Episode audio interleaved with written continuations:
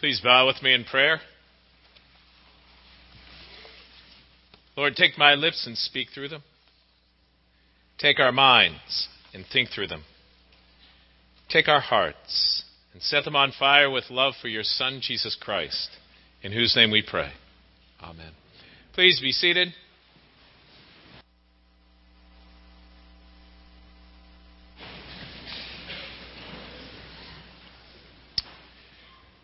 Well, I hope you're having a blessed Easter thus far, outside of the traffic that you might have faced as you came here.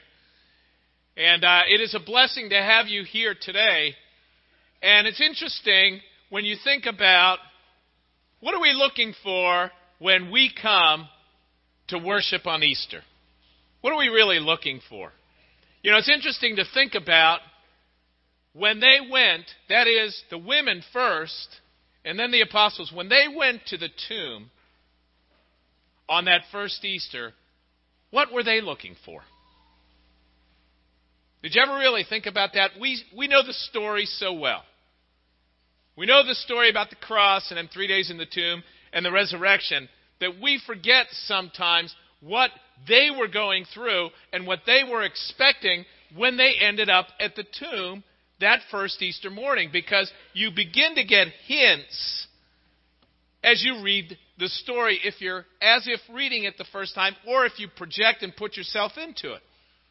Because the first thing they're thinking about is who's going to roll away the stone for us as they're approaching the tomb. In other words, they weren't necessarily expecting Jesus to be risen from the dead. And when the apostles came, after the women went back and reported, we're not sure exactly what they were thinking. You know, sometimes guys, the way guys operate is that, well, yeah, that's what they saw, but we need to really check this out ourselves, right? So they went and they checked it out themselves. And who knows, once again, what they believed about what happened. Because questions like, who stole the body, are still lingering at this point. And they would continue to linger at some point, too, because of what the guards would go out and say because of the chief priests paying them off, what would be said. And people who wanted to discredit Jesus, what would they say?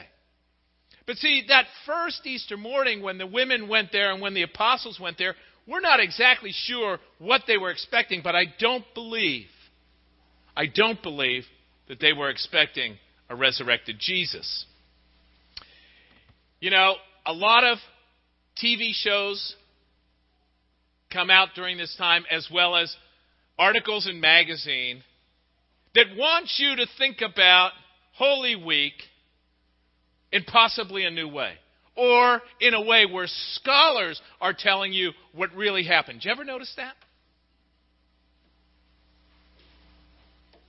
Because they're questioning what happened. They might be looking for something too. We're not sure what they're looking for sometimes, but they might be looking for something too. And there's been a couple of shows that have been getting a lot of attention on television.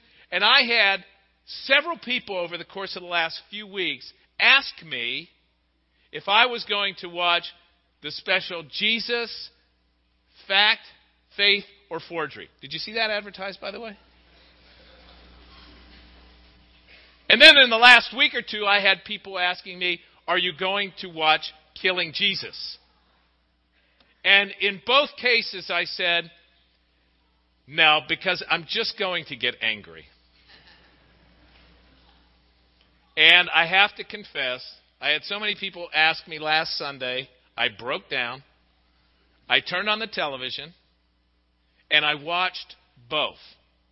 I went back and forth. And every time I got angry at one, I'd switch to the other.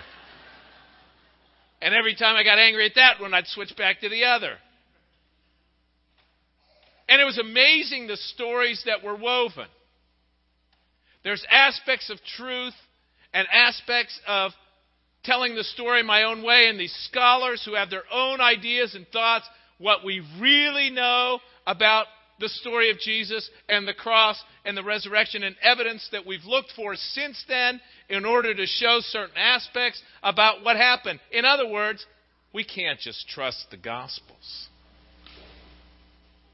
We can't just trust the testimony of the early church. We can't just trust what we've heard as true belief, creedal belief, the reliability of the Scriptures for 2,000 years, because we have to come up with these other alternatives. Why? Because we have our own agenda. Because we want to believe certain things about this Jesus, because that way it makes my life easier, or it accommodates my life, or it affirms what I want to believe about who Jesus is. See, that way it works for me. It's all about me. It works for me if I really believe it this way. And so people are constantly questioning what really happened then. There were agendas back then, just as there are now.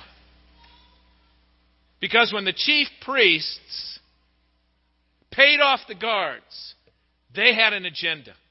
Even though Jesus had risen from the dead and the guards testified to that, they still would not accept it because it didn't fit their mold of what Jesus should be like, of what the Messiah should be like.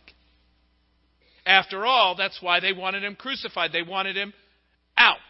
The reality of who he is, this man who went around and did miracles and preached and taught and served, not the Messiah they wanted. And so even though they heard the witness, the testimony of the guards, not his apostles, not the women, the guards, they paid them off. And Matthew's gospel, which I read this morning during my quiet time, tells us that they paid them off so as to silence them.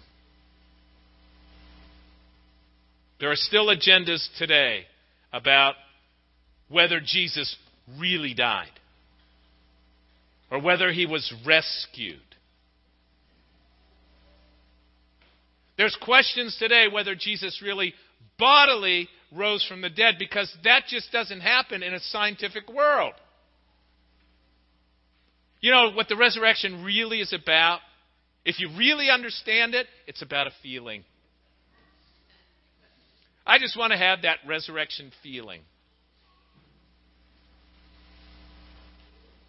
That's what some people would have us believe. The apostles responded eventually because of what they felt they should do, what Jesus was really all about, denying the fact. People who deny the fact of what the cross is really about and what happened at the resurrection. You know, I was reading an article not too long ago, and there was a wonderful contrast in this article. And what it started with was talking about the cross. And the person who was writing the article said, you know the old hymn, the old rugged cross? I don't know how many of you know that. When I was in my 20s, I had never heard that song before. Never. I grew up in a different church, and they never played that song. And I did my clinical pastoral education at a state hospital in Delaware.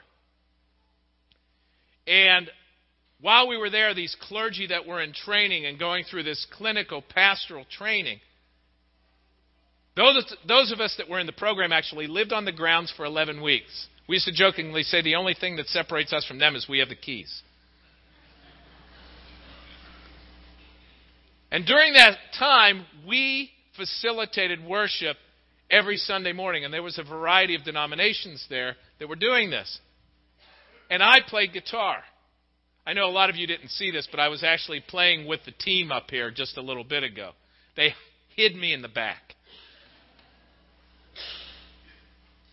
And so all the different clergy in training, none of them brought any instruments. I don't even know if any of them played. So they asked me to play every Sunday as the worship leader for the chapel that was given for the patients. And one of the people said to me, do you know the old rugged cross? And I said, no. And they said, well, it's really something that people will latch on to because a lot of people know that old hymn. So I said, sure. So I learned the Old Rugged Cross. Anyway, this article went on to say that instead of the old rugged cross, people want a new plastic cross today.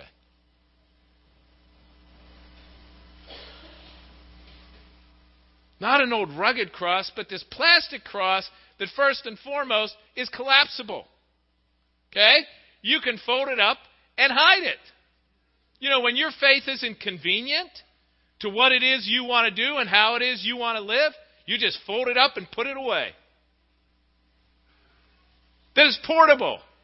You can bring it out when you need it. Like if I'm in dire straits, that's really the time we pray.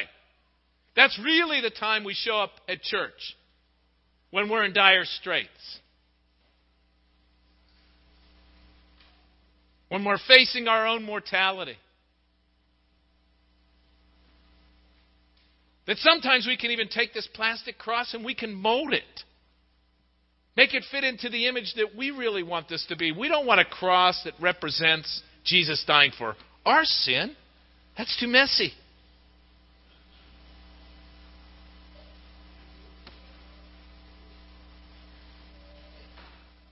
You know, it's kind of like what we're looking for at the birth of Jesus.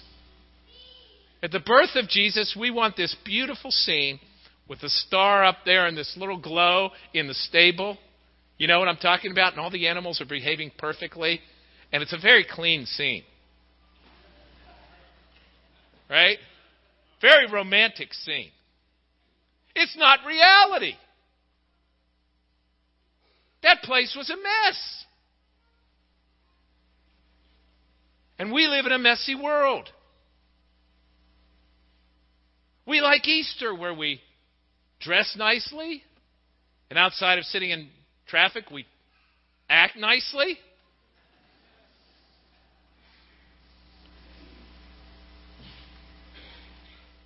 And it's all about the springtime and the beautiful day and the flowers. And we forget about the cross. We forget about why Jesus came in the first place, because we want an easy faith. We want a pretty faith. We want a fun faith. We want an Easter bunny. Warm and fuzzy. And Jesus came first and foremost to go to the cross. Because we needed someone to die for our sin. The resurrection could only happen if he died first.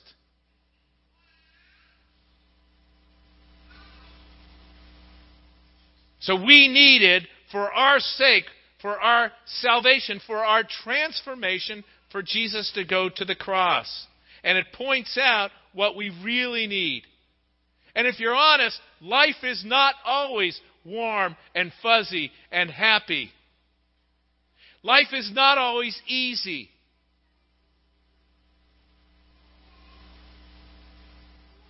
Life is filled with challenges.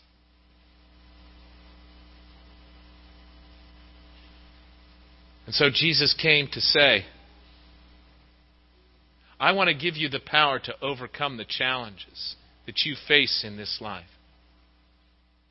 I want to show you that there's something beyond this world, both in terms of how you live, but also in terms of eternity. I want you to experience a transformed life so that you understand the power of God's love in you, and you understand the power to serve others in sacrificial love. That's what God wants for you. That's what God wants from you. That's why Jesus was willing to pay the price on the cross for you. And if you think about it, particularly with John's gospel in view, it says that men love darkness. People love darkness, and the light has come into the world. See, because in the darkness we hide. In the darkness we can do what we want.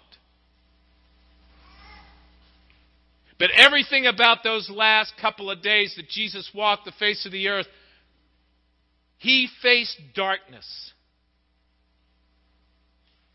That when he finished the Last Supper, they went out into darkness, foreshadowing what was coming. When they went to the Garden of Gethsemane, he wrestled in the garden and said, "Take this cup away," because he did not want to take on the sin of the world for us. "Not my will, but your will be done." When he was arrested and faced his first trial, it was in darkness. When he was hanging on the cross, we're told darkness covered the land for 3 hours. When he died and was put in the tomb and the stone was rolled over, he laid in darkness in death.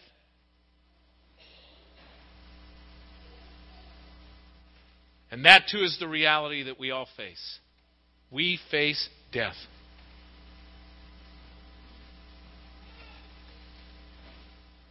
But the fact is, we deal with death all the time. Most of you, if not all of you, have lost family members, and you faced that death. Maybe friends. Those people that were close to you that you walked through as they died, and you grieved. But you don't even have to have someone that close to you to be moved by death that's around you. What about when a plane goes down? What about when there's an earthquake or a flood or a tornado? What about when we face our own health issues where we have questions about what's really going to happen with all this? We have reminders around us all the time that reminds us that at some point we face death. And we have to deal with the repercussions of death. And that Jesus had to go to the cross and die for us.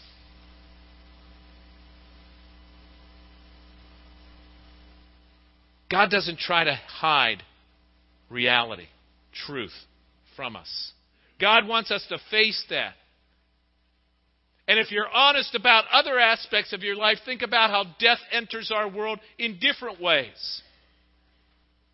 The death of a marriage. The death of a family or a dying family. You know, this past year, in fact, longer than a year, since I've been here over 20 years now, I have lost so many friends at this parish because I've known them for years and years. I've lost friends. I lost my mother this past year. I lost my secretary who was here when I first arrived. She was in her 90s. Not when I first arrived.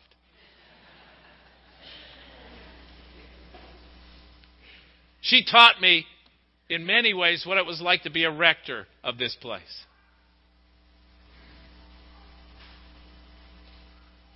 We all lose people.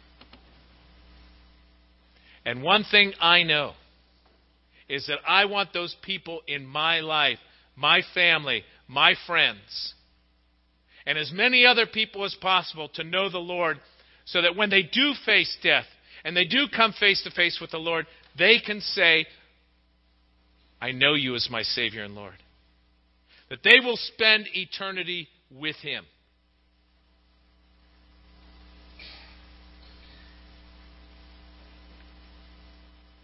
That Jesus had that confidence when He died on the cross for us. He trusted His Father. He trusted in resurrection. He knew that He would get past that point and share eternal life. He knew that part of the reason He came was to defeat the power of sin and death, but also to rise again, to show us that there is eternal life.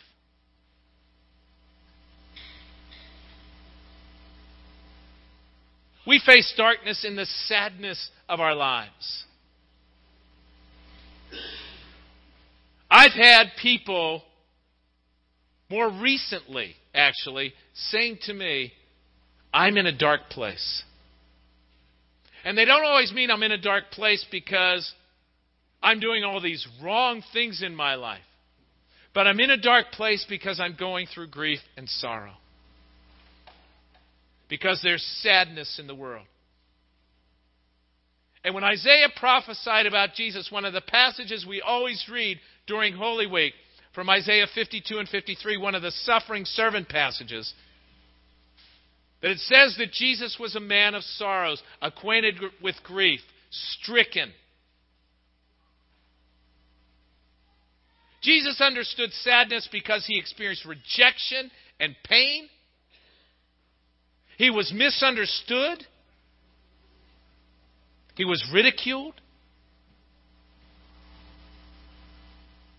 And Jesus looked around him and saw how people were being misled. And people were struggling. Jesus dealt with sadness. And a lot of times when we're in the midst of sadness, we feel like it's darker. It's not as light. It's not as airy. It's not joyful. And he came to bring us through those sad times. He came to lift us up. That Jesus talked about, that my joy might be in you and your joy complete as we come through these difficult times. That we know this life is not the end. And pain and suffering is not the end. That there's life and life eternal. There's darkness in sin. How many people go down a dark path because of sin in their lives? Addiction. Life choices, bad choices that causes them to stumble and fall. That sin, when it takes hold of our lives, causes us sometimes to spiral. That Scripture talks about being a slave to sin, and that's a dark place. And Jesus defeated the power of sin on the cross. He came to be your Savior. He wants you to experience that transformation, that forgiveness, the letting go of guilt, the letting go of shame, and living for Him. That we die to sin. That's what is symbolized by baptism. That the power in the cross is to take that sin away. And the power of the resurrection that we celebrate today is to show us that He has that power in our lives.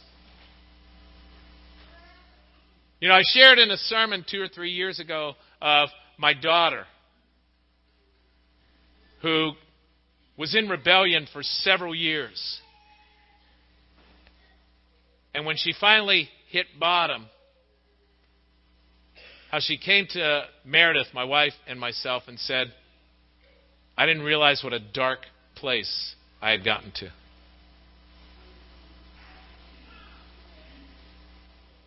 And a transformation happened. And she's different. And we have a wonderful relationship. And of all things, she's married to a clergyman, go figure.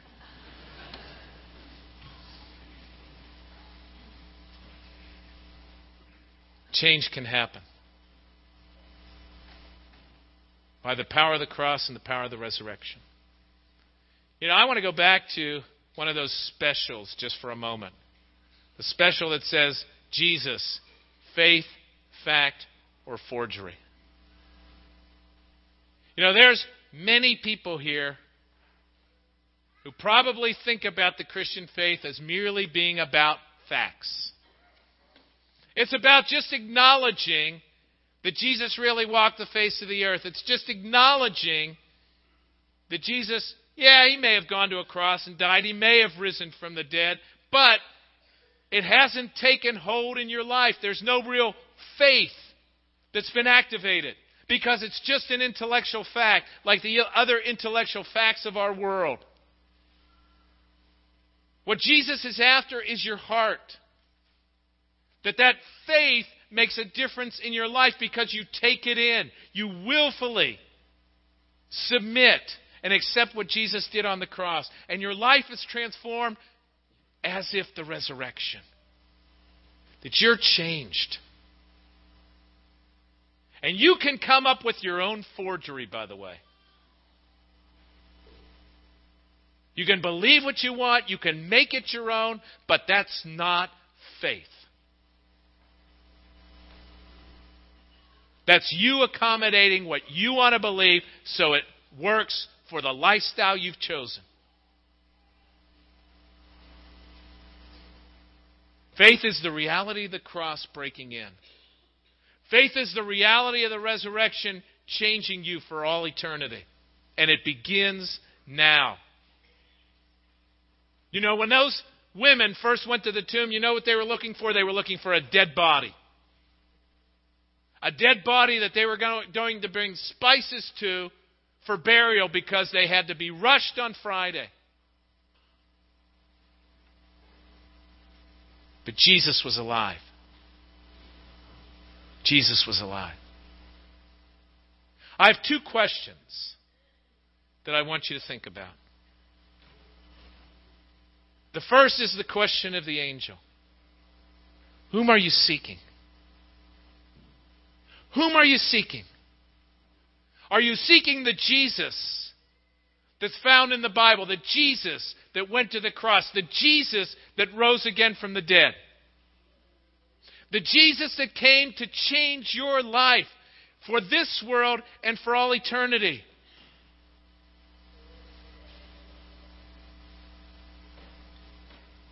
Whom are you looking for? Secondly, who will roll away the stone for you? See, because you can't do it. You can't roll away the stone for yourself because you can't earn your way into righteousness. You can't earn your way into heaven. We're all sinners. We all need a Savior. You can't make up your own faith that's going to work, your own agenda. That won't cause the stone to be rolled away. That won't cause you to get out of that darkness. Because the one who rolled the stone away is the one who rose from the dead. That's Jesus Christ. The one who came into this world to be light of the world and the light for your life.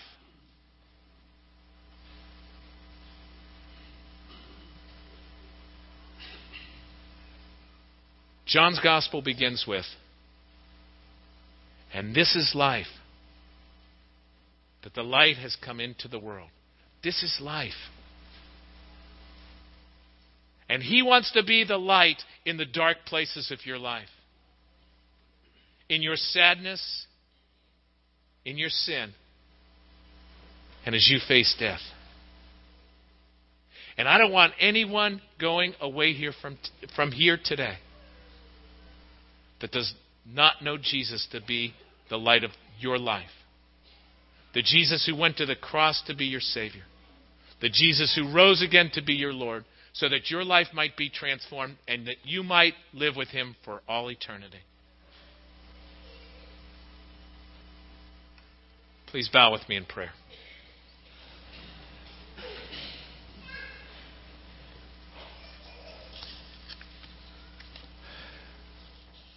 Lord God, our culture loves a faith of convenience, a faith of ease, a faith that denies sin and often denies the reality of Jesus and the cross and the resurrection. Lord, I pray this day that by your Holy Spirit, you would bring the light into our hearts, into the dark places of our lives. That your light would shine. That everyone here would know you as Savior and Lord. That everyone here would seek the love you offer from the cross and the forgiveness and the power of the resurrection to live this day and every day. with your light. Lord, I pray this Easter that we would be an Easter people and live in the power of your resurrection this day and every day. And I pray this in Jesus' name. Amen.